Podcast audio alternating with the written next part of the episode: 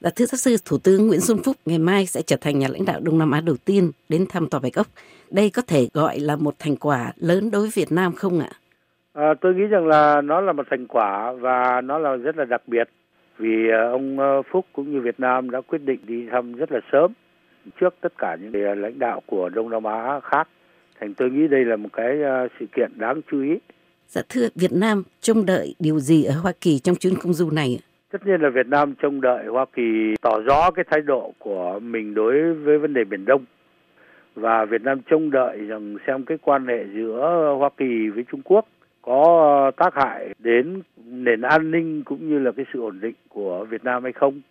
À, Việt Nam có lẽ cũng trông đợi ở cái sự hỗ trợ của Mỹ về vấn đề kinh tế, à, vấn đề quân sự. Đó là cái gì mà tôi nghĩ rằng Việt Nam rất là trông đợi. À, bởi vì cái chính sách của ông Trump đối với Biển Đông cũng như đối với Đông Nam Á nó vẫn chưa có gì à, rõ ràng cả. Dạ thưa giáo sư, trong cái quan hệ Mỹ Việt thì nhân quyền vẫn là cái gai trong cái mối quan hệ song phương. Sau cái đợt đàn áp bắt bớ blogger và những nhà tranh đấu trong môi trường ờ, cũng như là dân oan bị mất đất vân vân. Trong khi tổng thống Trump ờ, không được ờ, biết tiếng là người thiết tha cho lắm về vấn đề nhân quyền thì thưa giáo sư ông có tin liệu là vấn đề này sẽ được nêu lên hay là đặt làm điều kiện thương thuyết uh, như là một số các dân biểu và nghị sĩ đã nêu lên không ạ? chúng ta nhìn một cách khách quan thì có nhiều người đánh giá là ông Trump là cái người thực tế hơn ông quan tâm tới cái quyền lợi của nước Mỹ và tới thương mại kinh tế nhiều hơn các vấn đề chính trị hay nhân quyền đấy là cái nhìn ờ, của rất nhiều người quan sát ở trên thế giới và có thể là của ở Việt Nam nữa à, còn ờ, có thật sự ông Trump hay là cái chính sách của chính quyền mới ủng hộ những cái tiếng nói đối lập hay những cái quyền tự do căn bản của người dân ở Việt Nam hay không thì có lẽ chúng ta cũng phải chờ uh, qua cái cuộc đối thoại uh, giữa ông uh, ông Phúc với ông Trump. Vâng, như vậy là Việt Nam hy vọng là với cái chính sách gọi là nước Mỹ trên hết của ông Trump thì ông sẽ không đặt nặng vấn đề nhân quyền, phải không ạ? Tôi nghĩ là có lẽ nó không hẳn như vậy. Có thể là ông Phúc cũng hiểu rằng ông Trump chỉ là ông tổng thống, trong khi nước Mỹ còn có quốc hội, còn có những cái tổ chức dân sự và còn có cái cộng đồng người Việt hải ngoại. Là những tiếng nói mà luôn luôn đòi hỏi bộ ngoại giao tức là bên hành pháp của mỹ và tổng thống mỹ phải đặt các vấn đề nhân quyền gắn liền nó với cái quan hệ với việt nam. Thì tôi nghĩ đấy là cái điểm mà ông phúc cũng phải biết. Dạ thưa giáo sư hồi nãy chúng ta nói là việt nam trông đợi gì ở hoa kỳ thì bây giờ chúng ta sẽ đặt lại câu hỏi là việt nam sẽ mang lại cho hoa kỳ điều gì? Nhất là mang lại cho tổng thống trump món quà nào để gọi là bôi trơn cho mọi việc được suôn sẻ? Cái đầu tiên mà tôi nghĩ rằng là ông Trump ờ, trông đợi thì là vấn đề thương mại. Tức là cái quan hệ giữa thương mại giữa Việt Nam và Hoa Kỳ, cho tới nay thì chúng ta biết rằng nó nó vẫn đang nghiêng về phía Việt Nam. Trên cái quan điểm là nước Mỹ trên hết đấy, thì Hoa Kỳ vẫn mong muốn là Hoa Kỳ sẽ được ờ, thêm những cái ờ, lợi hơn ờ, trong cái thương thuyết về thương mại giữa Việt Nam và Hoa Kỳ. Cái điểm thứ hai là cái vấn đề à, đầu tư cũng như là mở cửa cái thị trường vốn cho Hoa Kỳ vào ờ, Việt Nam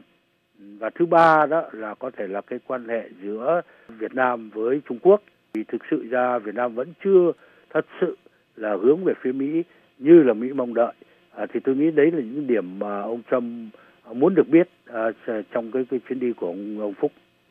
Vâng, như vậy là với cái chính sách ngoại giao đa phương của Việt Nam, tức là ai cũng làm bạn, thì Việt Nam thường bị chỉ trích là đi hàng hai hay là bắt cá hai tay đấy thưa giáo sư. Vậy giáo sư đánh giá như thế nào cái nỗ lực gọi là tìm cách cân bằng quan hệ của Hà Nội? Thực ra tới cho tới nay thì giữa Trung Quốc và Hoa Kỳ thì ở Việt Nam vẫn thiên về Trung Quốc nhiều hơn à, về cả thương mại à, lẫn cái quan hệ về chính trị. À, Hoa Kỳ không thể giúp Việt Nam một cách tích cực nếu mà Việt Nam không dứt khoát về cái vấn đề chính trị theo nghĩa là cân bằng chứ chưa phải là là bỏ Trung Quốc chúng ta thấy như ở cái cái dự luật về lập hội cũng như dự luật biểu tình nó đã được đưa ra không biết bao nhiêu lần rồi mà cho tới nay nó vẫn còn chưa được uh, thảo luận nữa chứ chưa nói đến thông qua ở quốc hội. Thì đó là những cái rất là tối thiểu thôi mà chúng ta vẫn chưa thấy có. Thì tôi nghĩ rằng Hoa Kỳ vẫn còn trông đợi là Việt Nam phải cân bằng thật sự. Hay nói cách khác phải thay đổi để có thể tiến về phía Mỹ nhiều hơn nữa. Dạ thưa giáo sư, trở về cái vấn đề Biển Đông đó, từ quan điểm của Hà Nội thì lo sợ lớn nhất là gì ngoài cái nguy cơ mà chiến tranh toàn diện bùng nổ? cái mà Hà Nội lo sợ không phải là chiến tranh uh, trong lúc này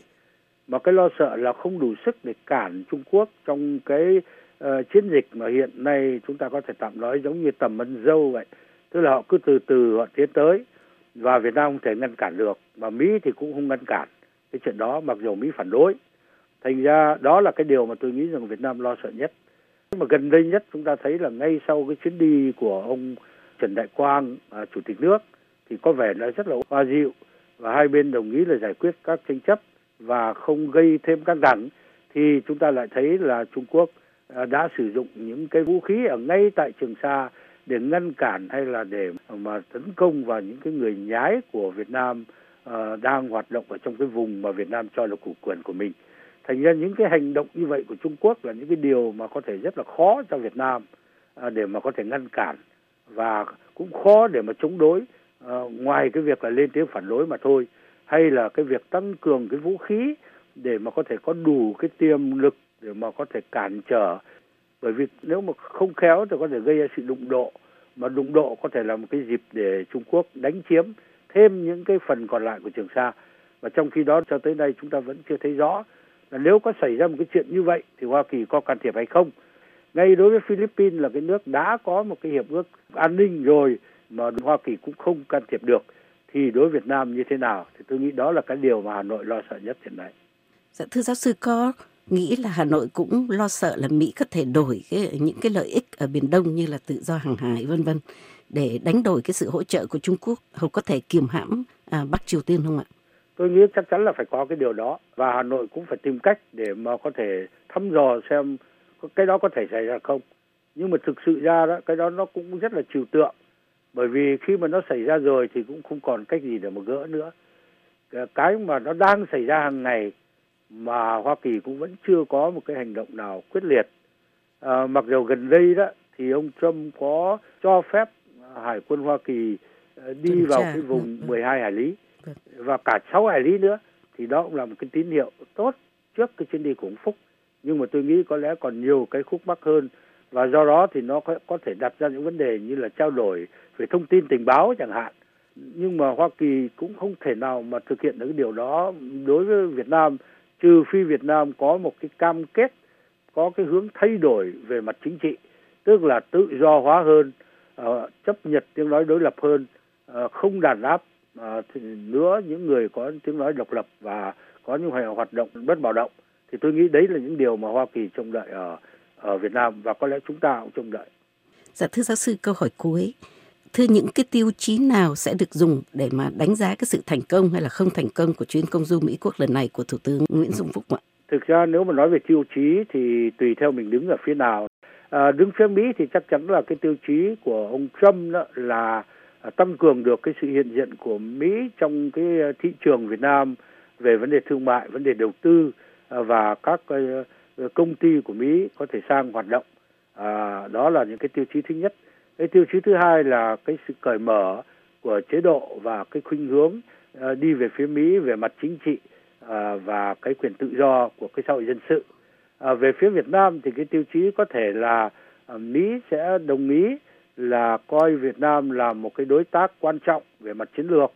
và sẽ tích cực hỗ trợ Việt Nam khi xảy ra những vấn đề ở Biển Đông. À, cái thứ hai đó là là Hoa Kỳ sẽ tỏ ra thân thiện mặc dầu rằng Đảng Cộng sản vẫn còn là cái đảng duy nhất cầm quyền ở Việt Nam và Hoa Kỳ sẽ không có tỏ ra quá cứng nhắn đối với những cái đòi hỏi ờ, về cải thiện nhân quyền và cái quyền tự do của xã hội dân sự. À, tôi nghĩ đó là một số những cái tiêu chí ờ, về hai phía.